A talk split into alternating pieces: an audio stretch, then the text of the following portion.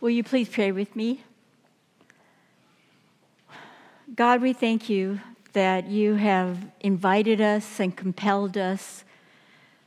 We find you irresistible, and here we are, coming together in community to worship you. We pray that our hearts and minds would be open to your spirit, that we would hear the message and the word that we need to hear this morning because we've been praying for it, and that we will have a sense of your presence as we abide in you. And we thank you and pray all these things in the name of Christ. Amen.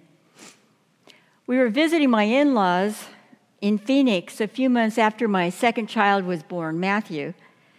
My husband and I were so excited because it was our anniversary, and we, as we often, as kids often do when they first have their children, we were going to go out for our first time after Matt had been born because we were with grandparents. So I bought a special dress and indulged in a beautiful, beautiful pair of red shoes. In the middle of the night, I heard one of the kids fussing, and so I got up to check on them. And not wanting to disturb them, I didn't turn the light on, and I caught my pinky toe on, the, on a chair and heard a snap. When uh, my husband came in to check, I had just, it, everything had gone dark for just a moment. And I was sitting on the floor, and my pinky toe was at like a right angle. And he leaned over and said, I think it's broken. And I said, Really? Really? You think it's broken? As you're so nice when those things happen, you know. Needless to say, I couldn't get in my foot into that beautiful red shoe, and that's what I remember most about it. I never thought too much about the pinky toe, if you want to know the truth.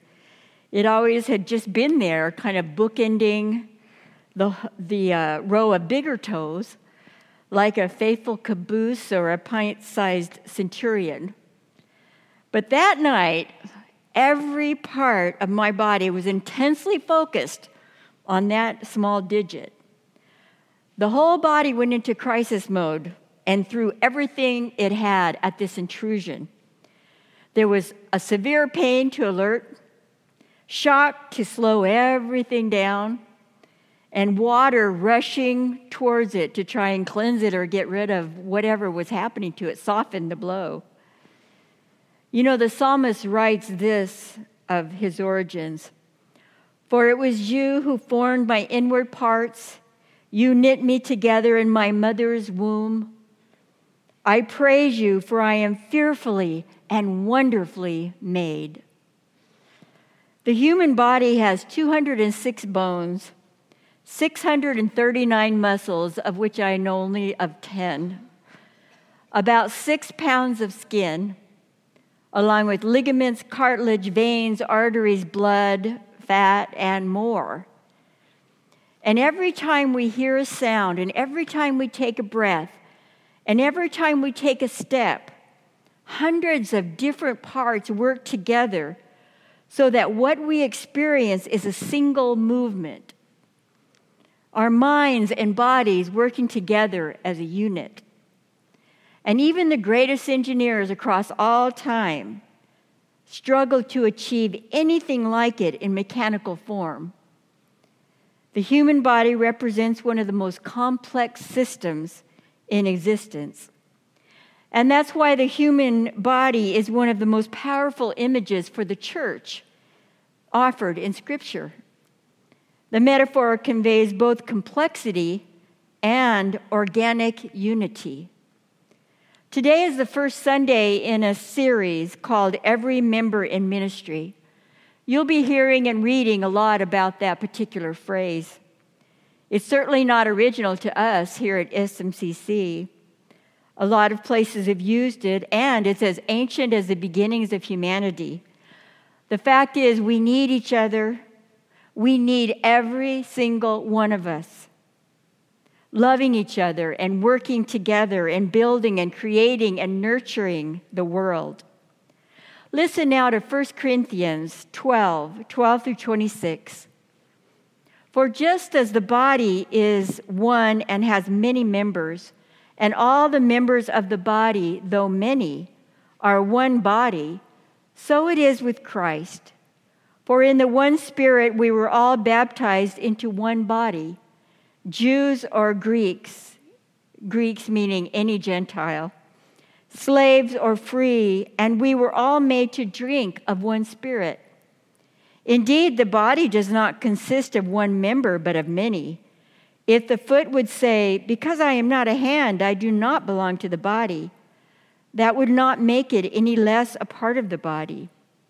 And if the ear would say, Because I am not an eye, I do not belong to the body, that would not make it any less a part of the body. If the whole body were an eye, would there, where would the hearing be? If the whole body were hearing, where would the sense of smell be? But as it is, God arranged the members in the body, each one of them, as He chose. If all were a single member, where would the body be? As it is, there are member, many members, yet one body. The eye cannot say to the hand, I have no need of you, nor again the head to the feet, I have no need of you. On the contrary, the members of the body that seem to be weaker are indispensable. And those members of the body that we think less honorable, we clothe with greater honor and our less respectable members are treated with greater respect, whereas our more respectable members do not need this. But God has so arranged the body, giving the greater honor to the inferior member, that there may be no dissension within the body, but the members may have the same care for one another. If one member suffers, all suffer together with it. If one member is honored, all rejoice together with it. The word of the Lord. The body is fearfully and wonderfully made, and we belong to the body. We come to the waters of baptism as individuals. Did you ever think of that? We come as individuals, independent and relatively self contained. We come away from the water changed our identity is no longer solitary. We can no longer truly be known without reference to the community into which we have been engrafted the body of Christ, the church. And that's the language that's used engrafted. You don't join the church, you're engrafted into the body of church. That's the language of our tradition. After baptism, we are more than just ourselves. We are, by definition, beings in relationship to one another. Where the Spirit of God once moved over the face of the deep and brought life to the world, the Spirit of God remains the source of the life and the breath of the church moving among us and within us. For we are fearfully and wonderfully made. One of our human needs is to belong. We need to belong. We want to have a place in the earth. We want to have some significance.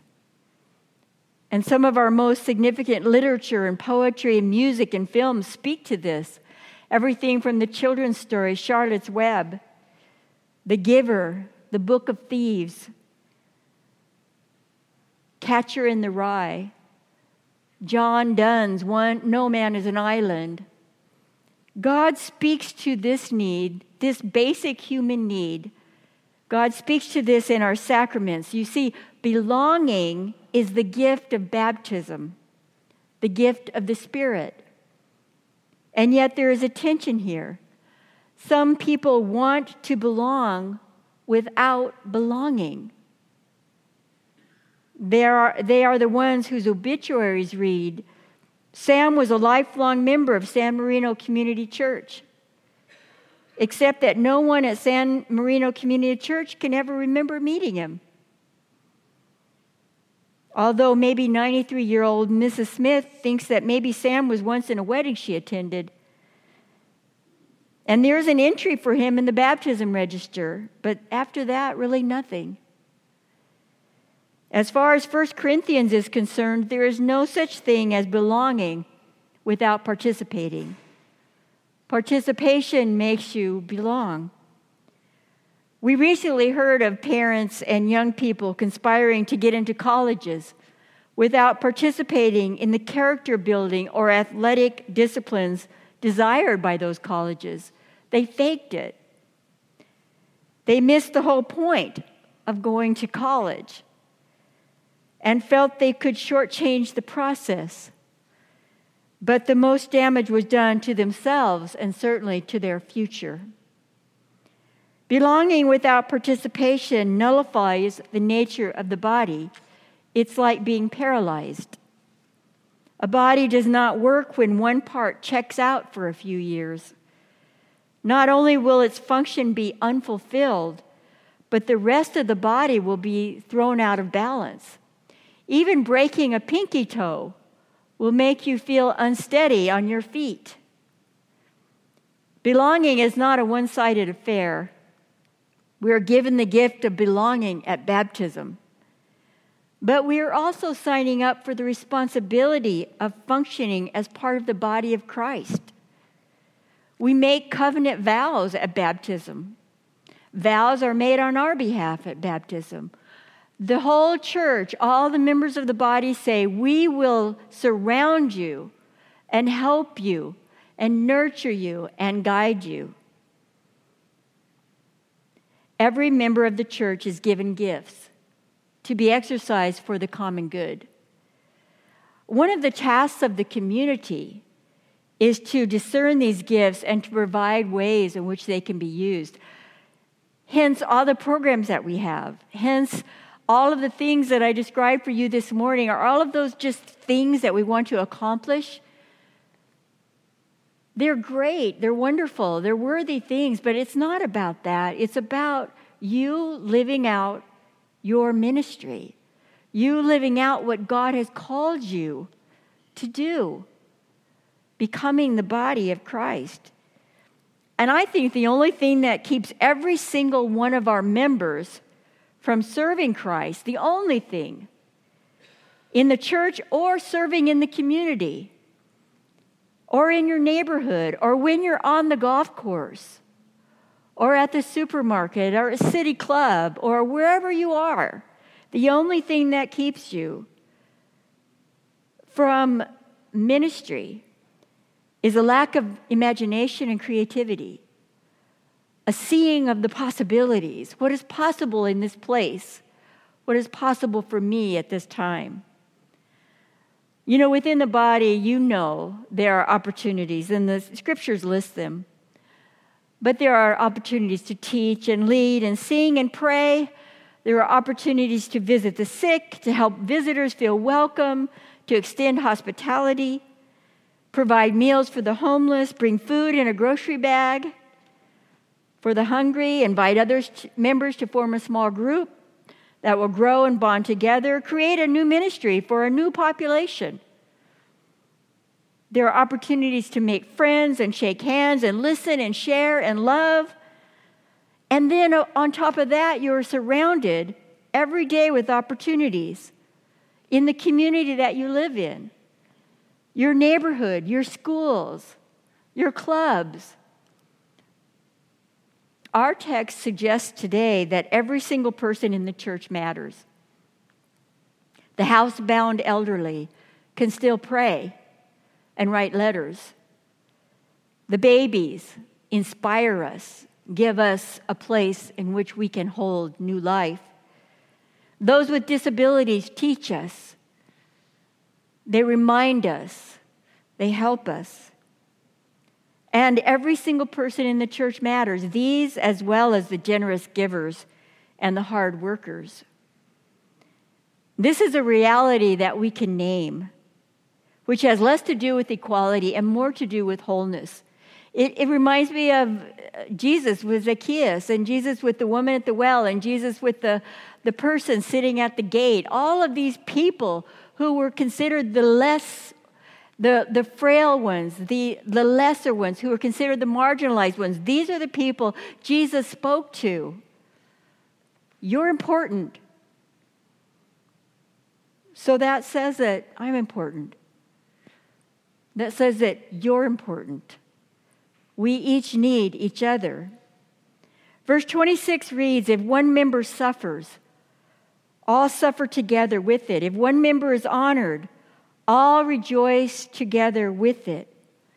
We know this is true because our hearts and prayers were, were sunk so low with the stories of Sri Lanka, the stories of Coptic Christians in Egypt, the temple that was attacked in San Diego, the mosque that was attacked in Escondido and further away and closer by.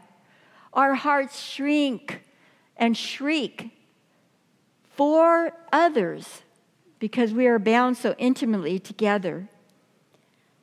These verses are talking about more than making casseroles for someone in need or throwing a party for someone celebrating, although I must say those are both very, very good things. But it's more than that.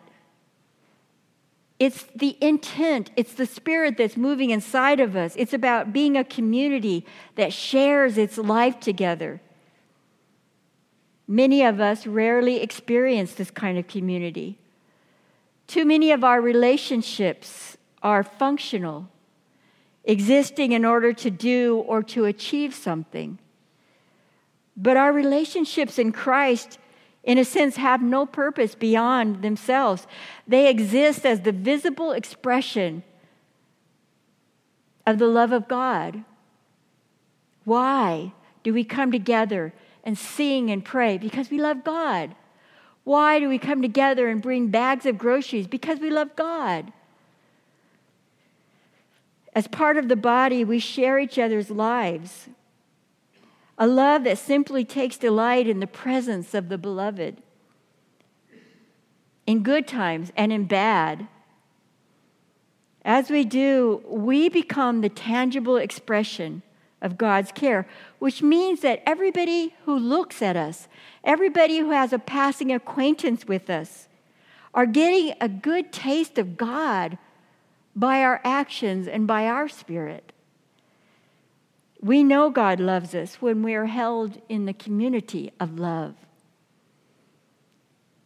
Yesterday, we had a remarkable experience, some of us when we came together for Habitat for Humanity, and some of you are sitting out here now, there were about 17 of us who took the uh, challenge and showed up at a, a, site just a few miles from here, off of Orange Grove and Fair Oaks, at a, a, a site that was hosting two buildings, two homes going up.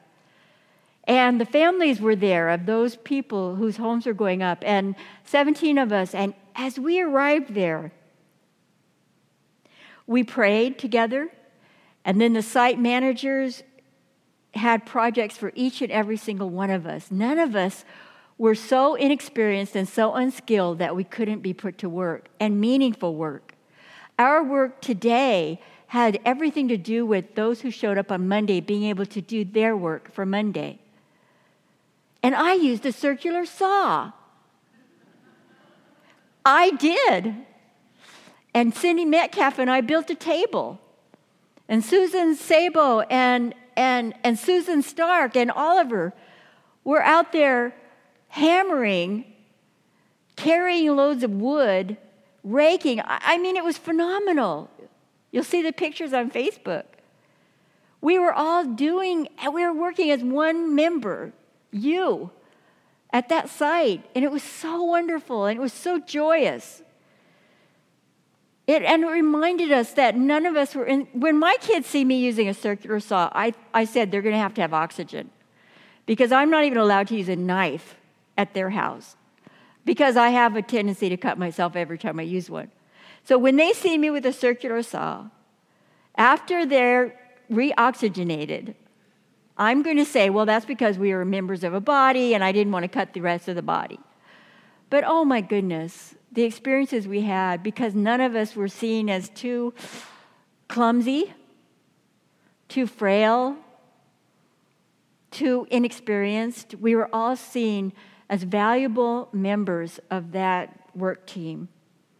Cindy and Brian Metcalf, and Susan and Oliver Stark, and Michelle and Tom Carter, Robert and Janet Louie, Carolyn Howell, Diana Davis, Susan Sable, me, and a few others.